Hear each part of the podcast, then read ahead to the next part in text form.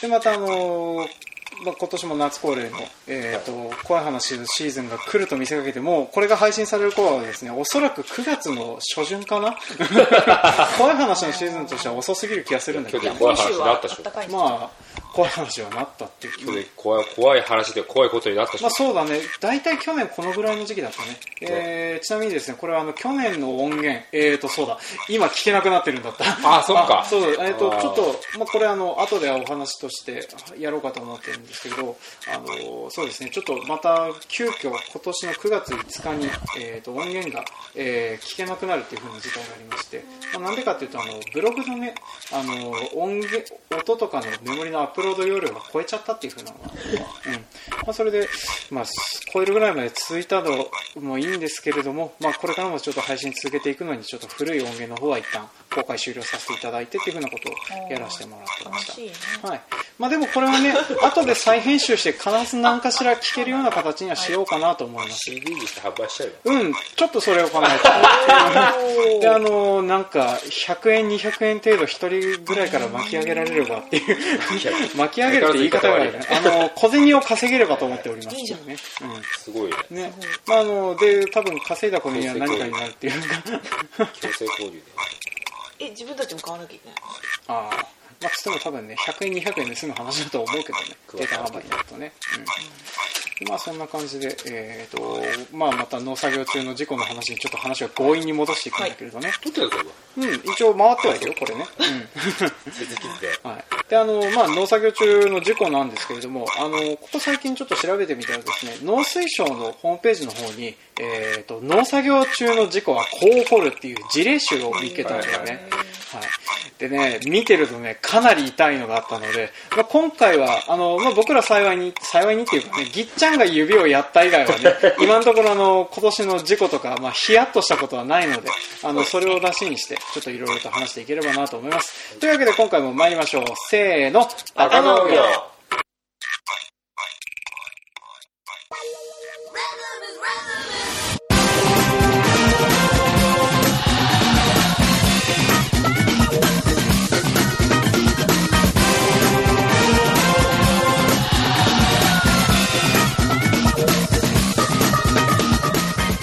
この番組は北海道の中心部札幌市のちょっと東側にある江別から青年農業者がお送りする不真面目系農業トーク番組です。お相手を務めさせていただくのはジョンとギッチャーとペンダです。はい今回もよろしくお願いします。お願いします、はい、でちょっとですねあの多分カシャカシャいう音が混じってる可能性はあるんですけれども、はい、はい、今ですねあの取材の方を入っていただいてまして。はいあのそれで一応写真を今撮っていただいているような状況になっております。で、えーと、この取材のに関してあの大体いつどこでどう出ますかっていう風な話はですねあの正確に時期が決まってからまた説明させていただこうかと思っております。というわけであのまたそのまま、えーと、カシャカシャ音が入りつつ、えー、続けていこうかと思います。で今回この農林水産省が言っている、えーと、こうして起こっている農作業事故っていう風なあ違うこうして起こった農作業事故っていう風ななのが、えー、事故事例集っていうものがございまして。で、まあ、これからの時期特に我々我々というか、まあ、主に北海道の農業者というか、まあ、日本全国的にはそうか。あの耕運機とかを乗る耕運機っていうかあれだねコンバインに乗る機会が、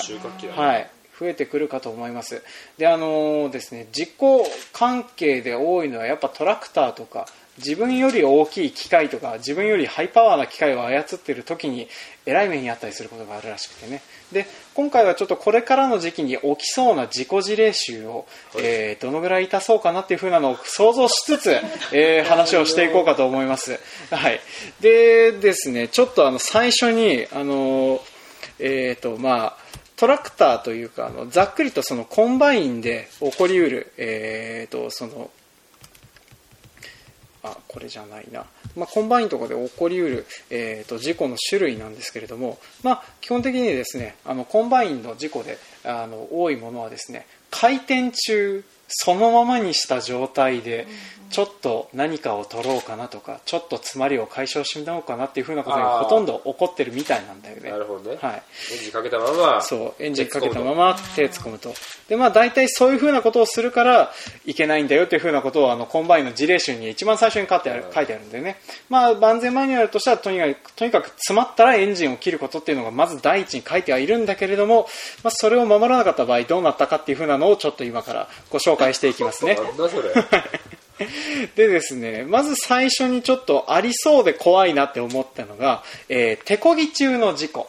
手こぎ中ってどういうこと？か。まあ、あの、自脱型っていう風に言われてるコンバインありますよね。あのなんかねよ四、隅の角買った。そうそうそう、買って、あのまあ、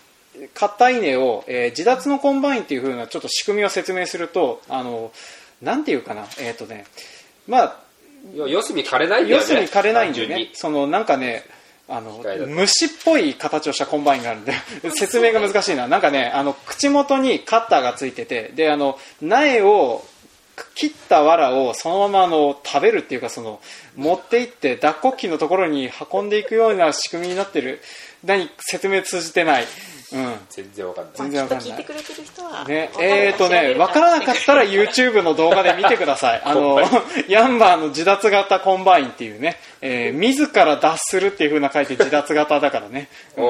まあ、それをちょっと調べてもらえばわかると思うんだけれども、まあ、ガタガタガタガタっていう風にそういう風にあの、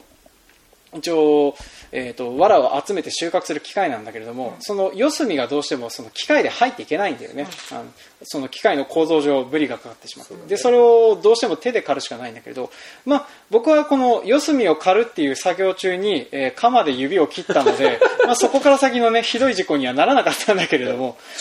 去年ひどい事故だまあそうだね、えー、とかなりあの今でも跡が残っているぐらいの 傷縫ったんだもんね。はい縫って、えー、と今でもちょっとがっぽりとちょっと跡が残ってたりはしますね。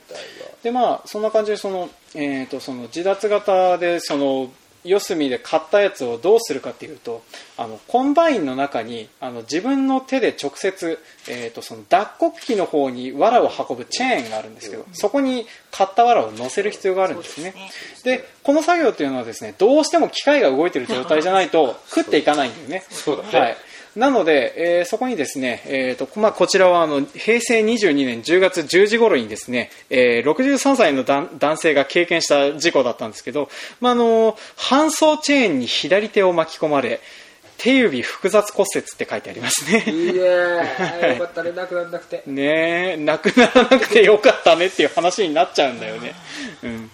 いや服でしょ。服あと服の巻き込みじゃないああそうだね。服を巻き込まれて腕ごと持ってかれるなんていう場合もあるみたいですけれども、まあ、とりあえずはあのこんな感じで、まあ、この人にあったことはですね、えーとまあ、とりあえずあの僕らが話してた通り、えー四隅を手刈りして、えー刈った稲を置いて、まあ、これにコンバインのその脱穀部に、えー、と自らの手で入れたところですね、えー脱穀部に手が引き込まれ、えー搬送チェーンに左手が上向きに噛まれた状態で搬送チェーン端で手を抜いた。この間約5秒、えー手のひら側にですねゴムのついた軍手をつけていたそうなんですけども、えー、とかなり出血があったようですね。出血を防ぐように右手を押さえて高く上げて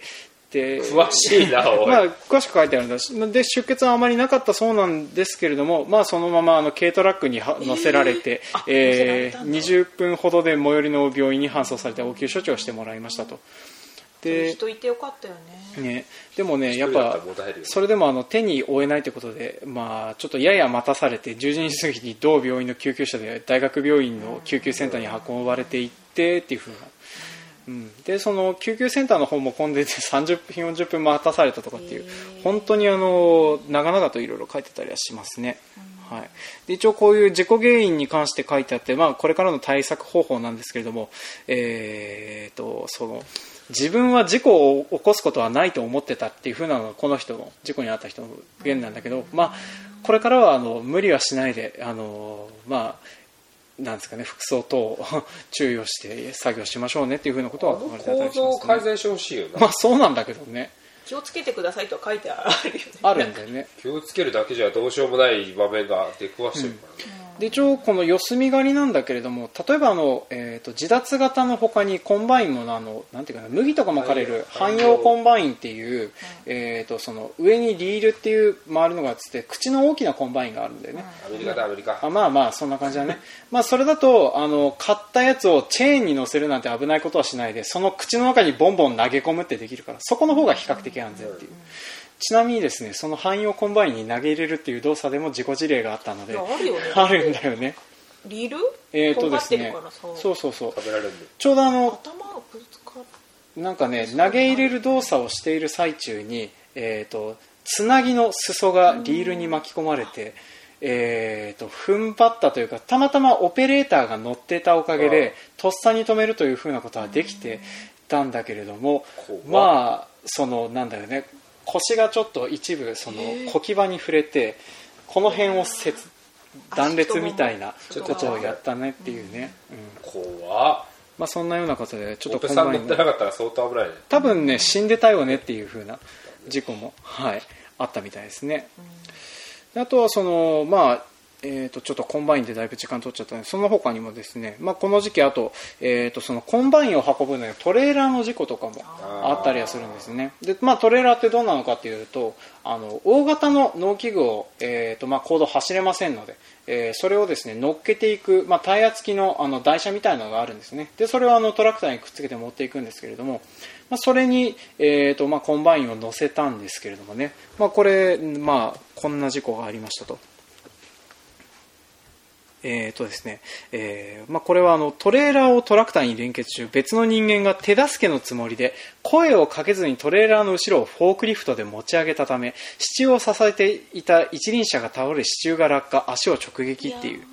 でこれですね、まあ、何があったかというと、まあ、トラクターをにその、まあ、トレーラーを連結させようとしててでおそらくその何ですかねそのトレーラーの、えーと、連結部とトラクターの連結部がうまく合わなかったんでしょうね、でそれを何とかするために後ろの人が手助けのつもりでフォークリフトっていうまた別の機械で、えー、そのトレーラーを勝手に動かしたところですね、あのトラクターの後ろをフォークリフトに持ち上げて、まあ、支柱になっててその動かないようにしてた一輪車が倒れて、えー、とそのトレーラーにつけようとトレーラーをトラクターにつけようとしてた人の足に直撃するみたいな事故があったそうなんですね。でまあ、これはあの、えーと、コミュニケーションなくいきなりやったからこんなことになったよねっていう、うん、そりゃそうだ、まあ、そりゃそうだよねっていうね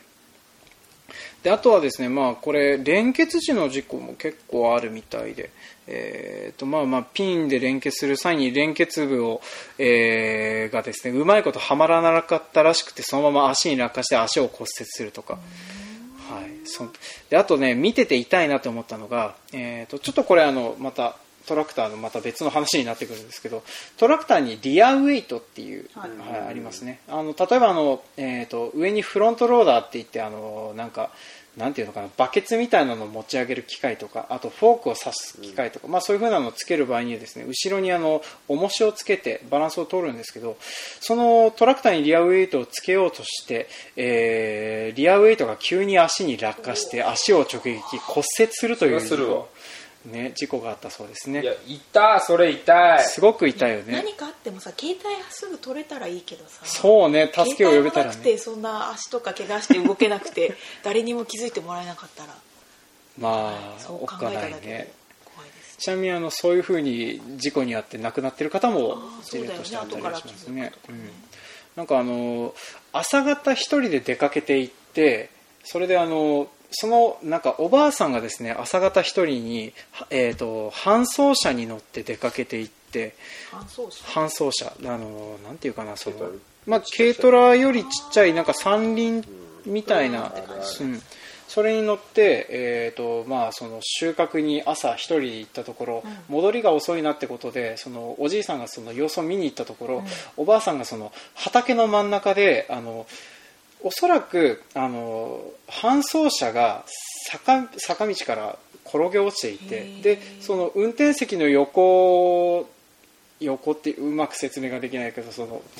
運転席があってその運転席から投げ出されたまま運転席に下敷きになって冷たくなっていたっていうふうなことがあったみたいでね、あれって不思議なんだけどさ、うん、人の方が絶対先落ちるんだってトラクターとか、うんうんうん、後から来るんだってなんでまあなんでかっていうか多分、まあ、か軽いからだろうね機械袋がポーンって飛んだ後にぜ、うん。ゆっくり来るんだって。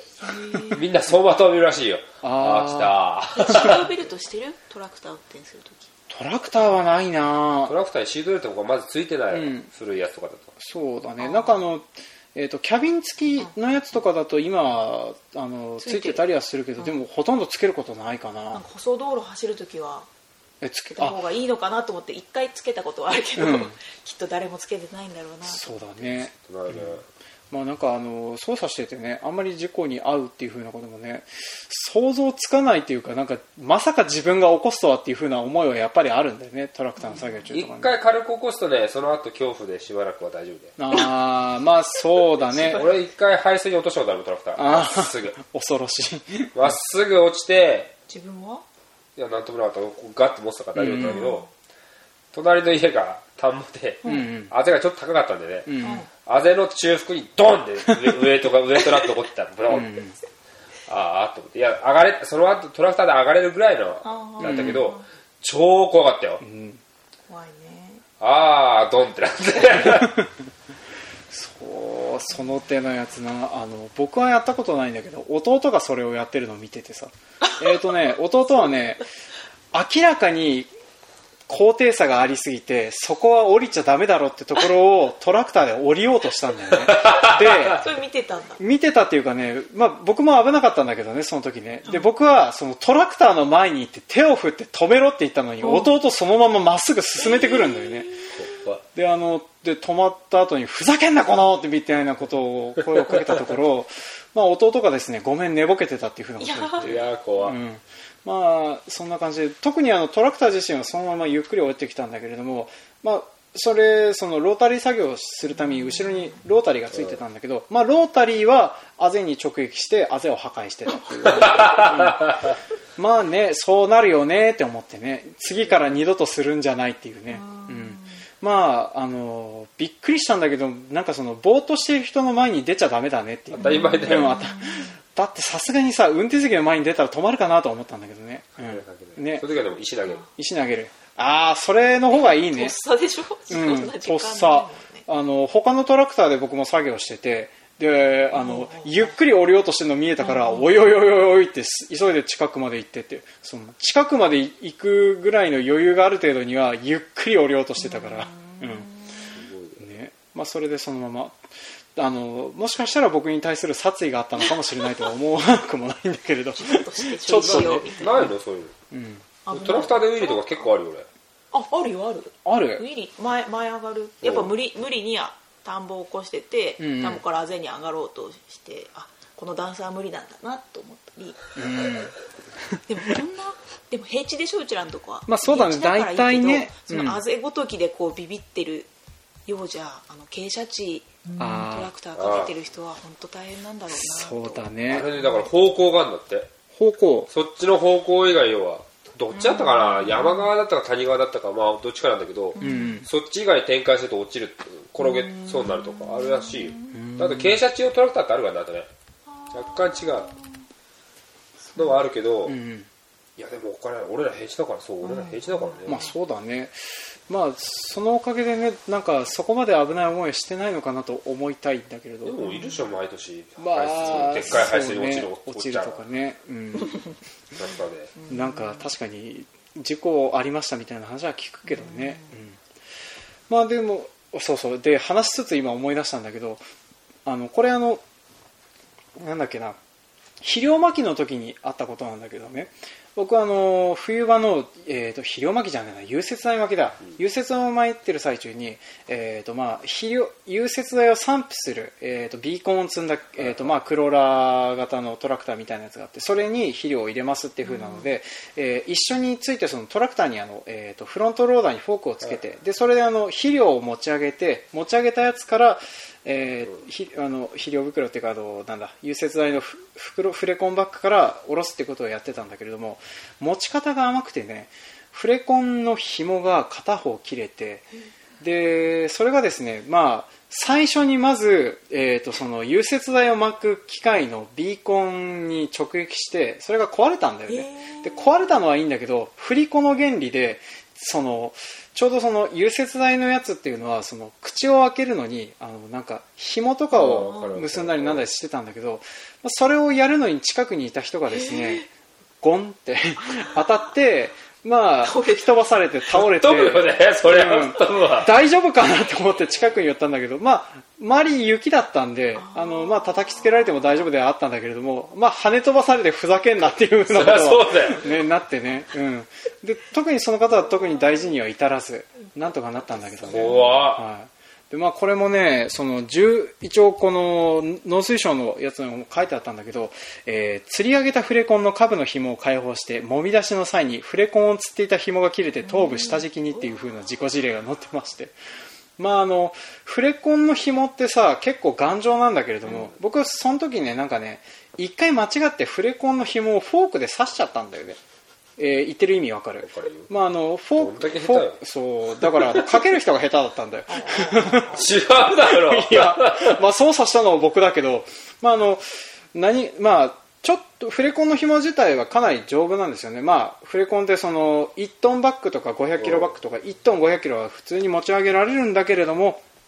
まあ、あの、ちょっとでも亀裂とか、ちょっとでもあの、なんていうのかな、隙間が入るとですね、途端に脆くなるんだよね。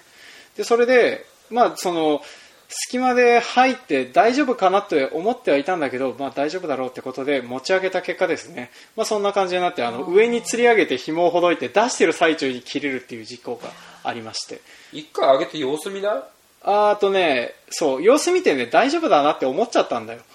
でもそれでさ、うん。大丈夫じゃなかったらどうしたらいいの？大丈夫じゃなかった。と。あその様子見てたらあ様子見てたら下ろせばいいんでしょ？そうね。そうでもなんかね。それを出荷した業者の責任っていうか。いや違う違うのあのねそうあのまあ単純にあの紐をかける際に僕の作業ミスでその紐にフォークの えーと爪っていうかなんていうかなあの出っ張ってるやつを杭を刺しちゃったんですよね、まあ、それでおそらくは緩んじゃったんだろうなとは思うんですけどね、うん。まあ、そんな感じなのでちょっと紐はね特にあの中古のフレコンとかを使ってると、あのなんかねそういう風なので切れやすくなってたりすることがあるので、まあ、その辺は気をつけないと死ぬことになるよねって。フレコンの下に死ぬっていうの結構あるからあるからね、うん、であとはまあそろそろいい時間になってきましたのであのそろそろまとめ的なものを取らないといけないんだけど、まあ、いつも通りまとまらないので、はい。まあ、ちょっとまあこれからの時期なんですけれども特にもみ殻関係とかあのまあ、えっと、なんですかね稲刈りをして収穫したものを乾燥調整する際にですね結構事故があるみたいですね、まあ、それこそあのもみ殻をハードコンテナに移しますとかあとあのグレンタンクっていう風にあのなんていうかな中に螺旋状の気孔がついてるやつ。それをもえー、ともみそれでもみ殻を運ぶ機械とかが止まった場合にうっかりその電源とかをね放置していると電源つけたままにして作業していると腕を挟まれてえらいことになりますよっていうね、はい、であとね落下事故なんていうのも結構ありますね。あの乾燥機自体が結構さ3メートル4メートルのでかいやつだからそこの上から、えー、と登ってって中の様子を見てる最中に油断をしているうちに後ろからずっこーって落ちて収穫時期に何もできなくなるっていう風なこともあるみたいなので、はい。まあ、その辺は注意しないといけないよねっていう風な話で今回はお茶を濁させていただこうかな。はい、というわけで、えー今回は、えー夏恒例、えー本当にあった農作業中の怖い話でした。はい。はい、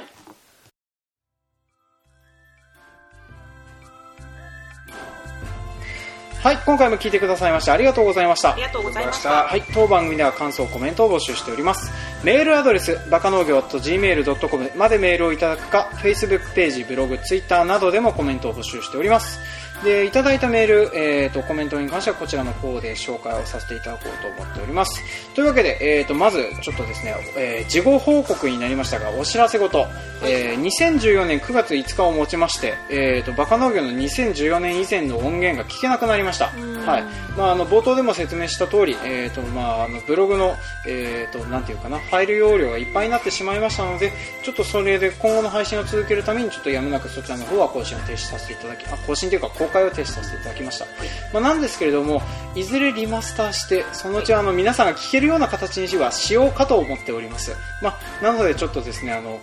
今から過去音源聞きたいんですけどっていう風な方はですねもうしばらくもお待ちいただければ多分今年の冬か来年の春ぐらいにはできてるんじゃないかなって思っております。はいまあね、うん、正直ね、この時期やってられないからね。はい。で、あといただいたコメント、ちょっと紹介させていただきます。はい。でですね、えっ、と、まず、ツイッターでコメントいただいております。えっ、と、まあ、こちら、あの、アカウント名に載ってたね、これをラジオネームと思い込むことにして読ませていただきますね。えーこちらはですね、えー黒猫アット、落書きアラフォー親父さんから、えーコメントいただきました。ありがとうございます。はい。ね、ツイッターのアカウント名って読み上げると恥ずかしいかもしれないね。うん。ちょっとこの人の、あの、プロフィールみたいなの読ませてもらったんですけど、なんか酪農家さんされてまして、で、結構絵とかも描かれてる方で、面白いっていうふうな思ってましたね。じゃちょっとコメント読みますね。えー、といつも楽しく拝聴しております。私は岐阜の片隅で畜産業を営んでおりまして日々世話をし続ければならず、えー野菜農家さんは休みを調整しやすいんだろうなと勘違いして羨んだりしておりましたが 出荷量の安定がなかなか難しそうだと聞いて分かり反省しております、はい。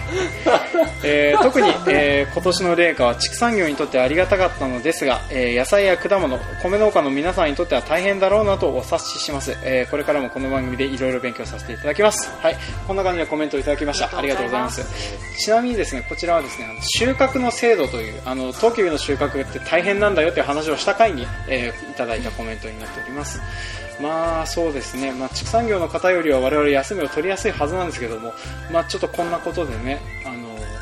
まああのまあ、僕らはそのトウキビも結構期間であの、ね、価値がついたりつかなかったりするものなんですけどね、まあ、極端なのがお花だったりするみたいですからね。花すごいね。花はすごいらしいね。あの母の日に間に合わないカーネーションに価値はないっていうね。そうそうそうそう。そんな世界らしいからね、うん。まあ、だからちょっとその辺は大変だろうなと思ったので、はい。まあ、そのようなコメントをいただきました。ありがとうございます。であとはですねこちらの Facebook でえー、っとですねちょっとまあメールのトークテーマとしてちょっといただいているのがあのミッチーさんからまたコメントいただいております。ありがとうございます。でまあちょっとこれちょっと文章を引っ張ってきてなかったんですけどえー、とですねまあ概略を言いますとトウキビは時間帯によって糖度が変わりますけれども実は植物生理的には夕方の方が糖度が高いのではないかというふうなお話をいただいております。はい、でですねちょっとそれを確かめるのにあの朝、えー昼、夕方と収穫してそれぞれの糖度を測ってみて実際に食べてみたらいかがでしょうかっていうのをちょっといただいておりました。でこれ取るとしたら今週中に取らないと間に合わないね。少なくともうちは。あなぜなら。9月中以降はある。よマジで？あじゃあそれだったらあのぎっちゃんのところで 3回収穫に入ってもらうっていうね 面倒くさいことになるけどねはい、まあ、ちょっとそれも考えてみつつ、はい、やってみよう。糖度はどれぐらいの差で見るかだね。木によって違う違うからな、まあそうだね。一度違ったらでもすごいな。うんでもあの僕この間その糖度計借りてちょっといろいろ試験試験してたあ特殊医療の試験してたりしてたんだけれどもそれで自分で糖度計で測ってみたらですねすんげえばらつきが出てね測り方合ってるのかどうか不安になってたりするんだよね。かるわかる。うん、そうそう。なんかうちのめぐみゴールドが15%から21%で遷移するのを見てそれはなんかおかしい21あんの？すごいね、うん、なんか恐ろしか出るときは出るんだけどね恐ろしいと思って、うん、だからちょっと変なのって思って言ったりはしました、はい、でえーとですねちょっと長々と話してしまったのでこの辺でいい加減締めないとね。はい、というわけで、えー今回も聞いてくださいましてありがとうございました。ありがとうございました。はい、次回もお楽しみに。楽しみに